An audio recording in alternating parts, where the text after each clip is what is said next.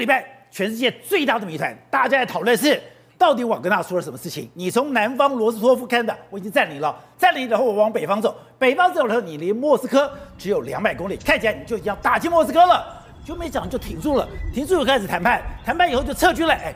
我爆米花都买好了，没错，这个周末大家都在看这个，这个是不是好戏要发生？为什么？因为这个普里格金啊，瓦格纳集团的这个首领，因为我们知道他之前他跟俄罗斯国防部本来就有一些口角，就没想到他居然在六月二十三号，他突然就说什么？他说什么？哎、欸，他我目前为止遭到俄罗斯国防部给我抛弃我啊，抛弃我说我准备就是说我要这个我要全力推翻俄罗斯的各个军方高层，而且他说了，我现在已经占领了这个罗斯托夫这个地方了，而且罗斯托夫在俄罗斯境内。 南部，而且它是一个非常重要的这个基地，它算是俄罗斯南部一个非常重要的这个基地。不止这样，它还是支援所谓的这个乌克兰的前线的一个非常重要的地方，就被它居然控制住这个地方，包括这个机场啦，很多地方都完全军营被我们控制住了。然后又说，哎、欸，我准备还往北打，然后他从在指控什么？他们要想要解散瓦格纳的这个军事连。我们在六月二十三号，他说我们是正义游行，那我们我们呢，我们准备要在二十四小时，我们就可以快速往北推进，我们要抵达莫斯科两百公里以内 内的土地，这样子这样讲话，哎、欸，就一讲出来，大家完全吓傻了。为什么？难道是他真的要叛变吗？对。那在第一个时间里面，全世界都认为他叛变了。对，然后他就开始往北推进，往北推进的那个速度还真的蛮快的。就后来没多久之后，普丁就出来说，普丁说我们现在面临的是所谓叛国行为，因为私人野心呢导致对我们国家、我们军队的背叛，这像从我们背后捅刀一样的这个感觉。你说他定调普里格金是叛国，对，而且他说这个叛这个所谓的行为对我们俄罗斯是一个非常重大的这个伤害。 你看，他已经这样讲了，哇！大家想说，哇，糟糕！而且那我看到我看到普丁这样讲，我就去买爆米花了。而且那那当时的消息真的很混乱，有人说什么普丁呢？很多这个俄罗斯的这个军机开始往外飞啊，普丁也在上面啊，他们往外跑啦、啊。那很多人说什么哦，往这个莫斯科，往这个海外的这个机场，完全都爆满哦。当时很多消息哇，消息非常混乱，而且说一路往北挺进的速度很快，而且挺进的过程里面到了利佩茨克州了。对，没错，你看从这边到利佩茨克州，距离这个俄罗斯。 莫斯科之后三百六十公里，看起来的话，哎、欸，好像是一路的往前推进的这个状况非常非常快速啊！而且我们现在看到这个画面是什么？这画面是很多这个普里格金的这个军队停下来之后，哎、欸，俄罗斯民众对他挥手，很开心呐、啊。这样的状况，难道是说，哎、欸，真的要往内打进去吗？那第一个时间还说什么？哎、欸，什么？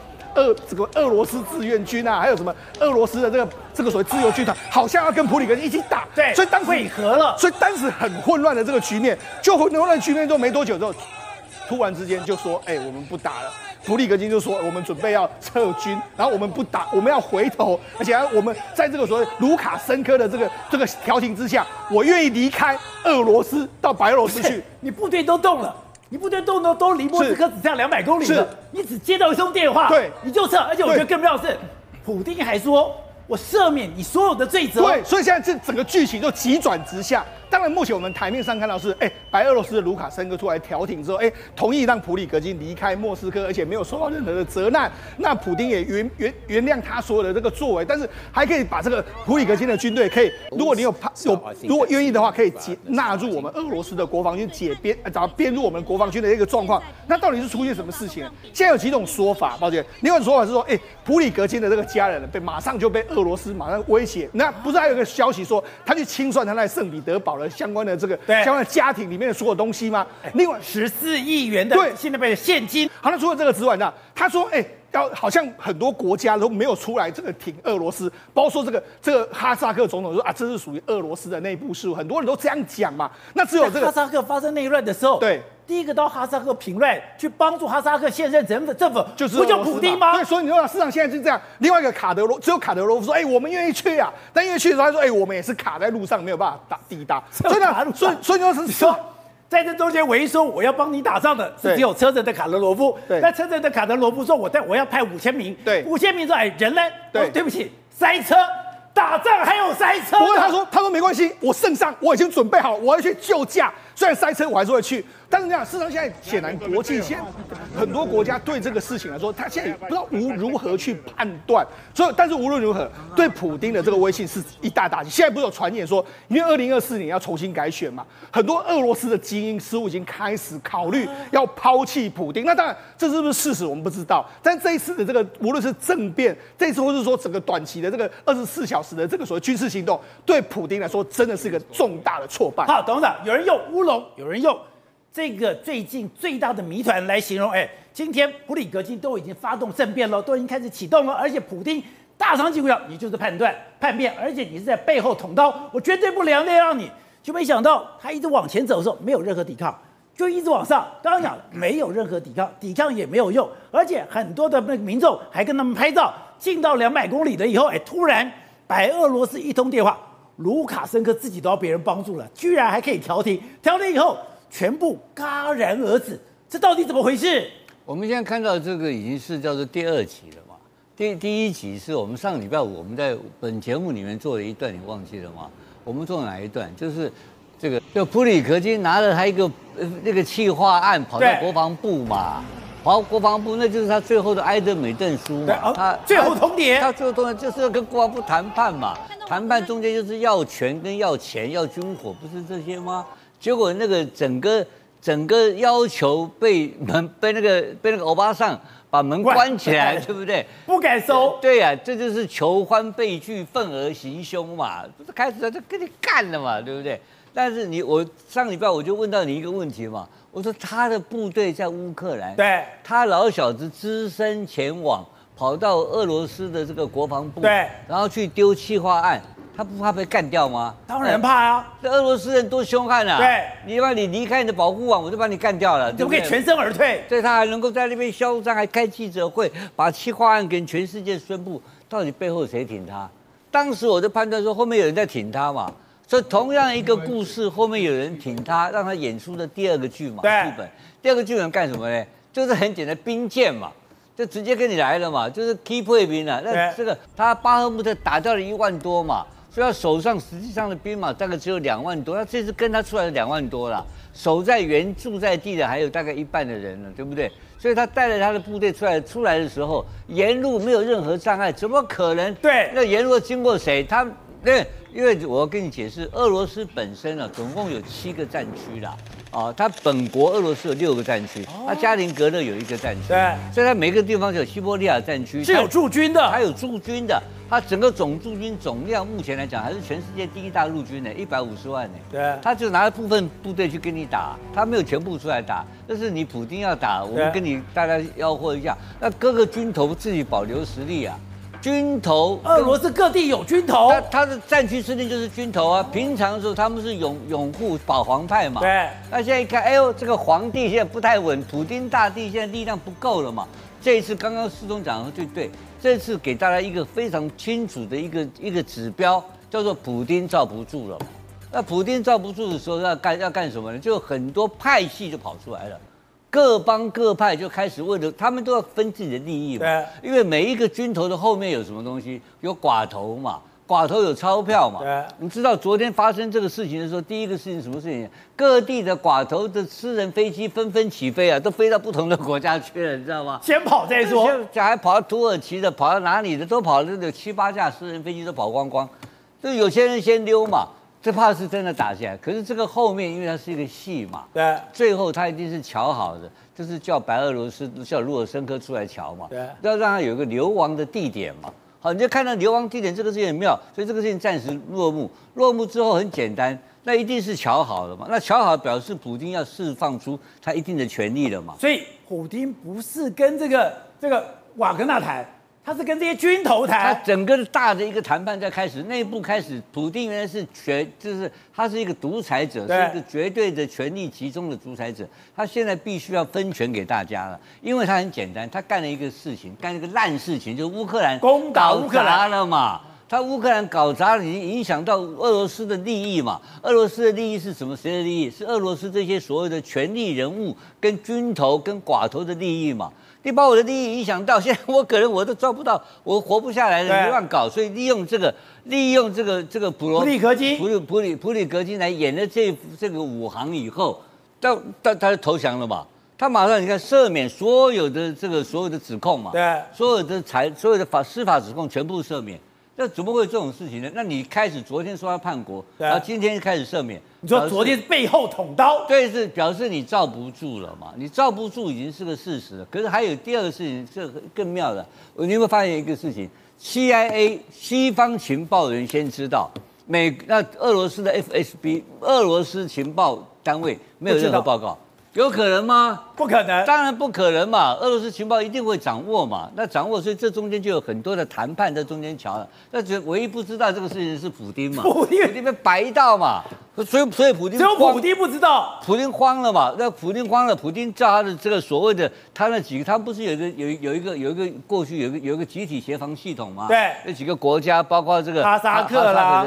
通通都是是你家内政，我们不干预。他领导也逮进，领导。然后他派了，马上紧急派了他的外交部副部长去见到北京见秦刚，这是关键问题嘛。那秦刚也说那是你的内政问题。秦刚有新华社发了一个稿，发了一个不不痛不痒的稿，但是就表示说我们期待你这个俄罗斯内部的稳定嘛。换言之讲，现在习近平在等什么？习近平也在观察说你到底撑不撑得住，你到底顶不顶得住嘛？然后。这个很简单，按照俄罗斯这种寡头的政治的结果，就是同样一个案例，在这个中共也是一样，因为他们是精英统治嘛。当这个结构开始有改变的时候，普丁一定下台嘛。普丁下来就是谁来接，是怎么一个接法？对，对我对中共是最对中共的是最安全，这第一个。然后第二个，习近平在想啊，有没有可能捞一票啊？妈，现在高科我这里面手伸进去捞一把，所以这个事情已经进入一个。后普丁时代的一个一个大一个政治斗争时期了。好，东平，布林肯在看这件事情说，戏才刚刚开始，它不是最终章，还会有后面的续集，还有后面的续集吗？这个事情啊，我可能跟大多数人看法不太一样。哦，是哦。第一个，我认为这是普丁一次很高明的危机处理。啊，刚才有提到，这个危机所谓危机处理就是大事下。化小小事化无。第一天进军之后，势如破竹。对，我还记得，我还在脸书上发了，我说这个瓦格拉真是厉害啊，这个才叫做闪电战，啊，我那个时候发了这个，因为他立刻把这个海那个顿河边的那个罗斯托夫拿下来，罗斯托夫拿下来，然后又拿了第二个，我说这个才叫闪电战。就后来再看了新闻，我发现不对。怎么样？他进罗斯托夫没有发一枪，就这样子进去的。对。我相信在第二个地方也没有发一枪，也没有发一枪，也没有发一枪，啊，很多现在的评论说是因为俄罗斯的国这个国防空虚，对，调不出兵队，部队都在在那个啊乌克兰打仗，这是不可能的，不可能的。俄罗斯除了正规的军队之外，它还有个叫国民卫队，国民卫队就是三十几万人，啊，不可能说是完全没有防，我认为根本就是普丁下令。不要攻击他们，啊，不要把这个事情复杂化，因为你一攻击，这个事情就复杂化了，而且不能够马上收拾好，所以他一路很顺的，九百多公里哎，他一天打九百公里。罗斯托夫到他后来他说是距距莫斯科两百公里的地方，这这条路有九百多公里，在这个 M 四 公路上面，一支部队这样子跑，对，我相信没有这么多人啊，我认为是三五千人而已。对，英国说八千啊。不管是怎么讲，这么大一支部队，三五千人也算很大的部队的车队，这么大一个部队，这样子一直上去跑了九百公里，没有任何损失。瓦格纳没有死一个人哦，啊，然后瓦格纳是有一个军车被打坏了，这个这个这个视频我也看到。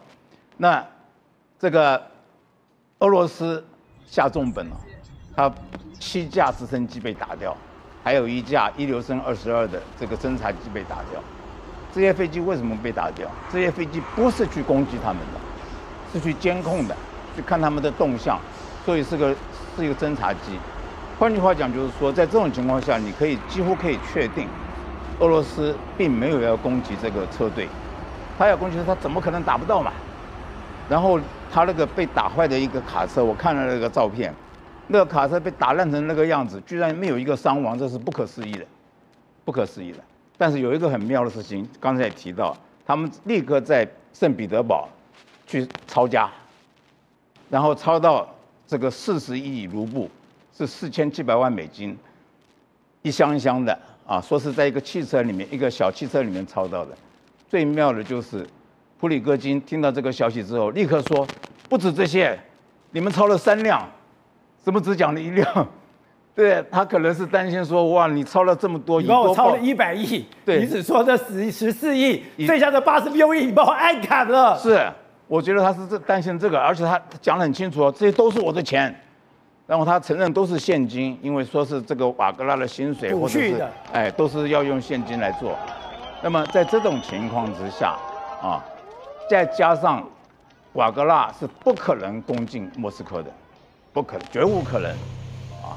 他瓦格纳没有空军哦，瓦格纳是很厉害哦，但是他是只只会打巷战的啊，他在这个乌克兰战场上，他也要靠俄罗斯的这个空空空优。 还有火炮支持他去去打才打胜的，啊，所以他是不可能攻进去了。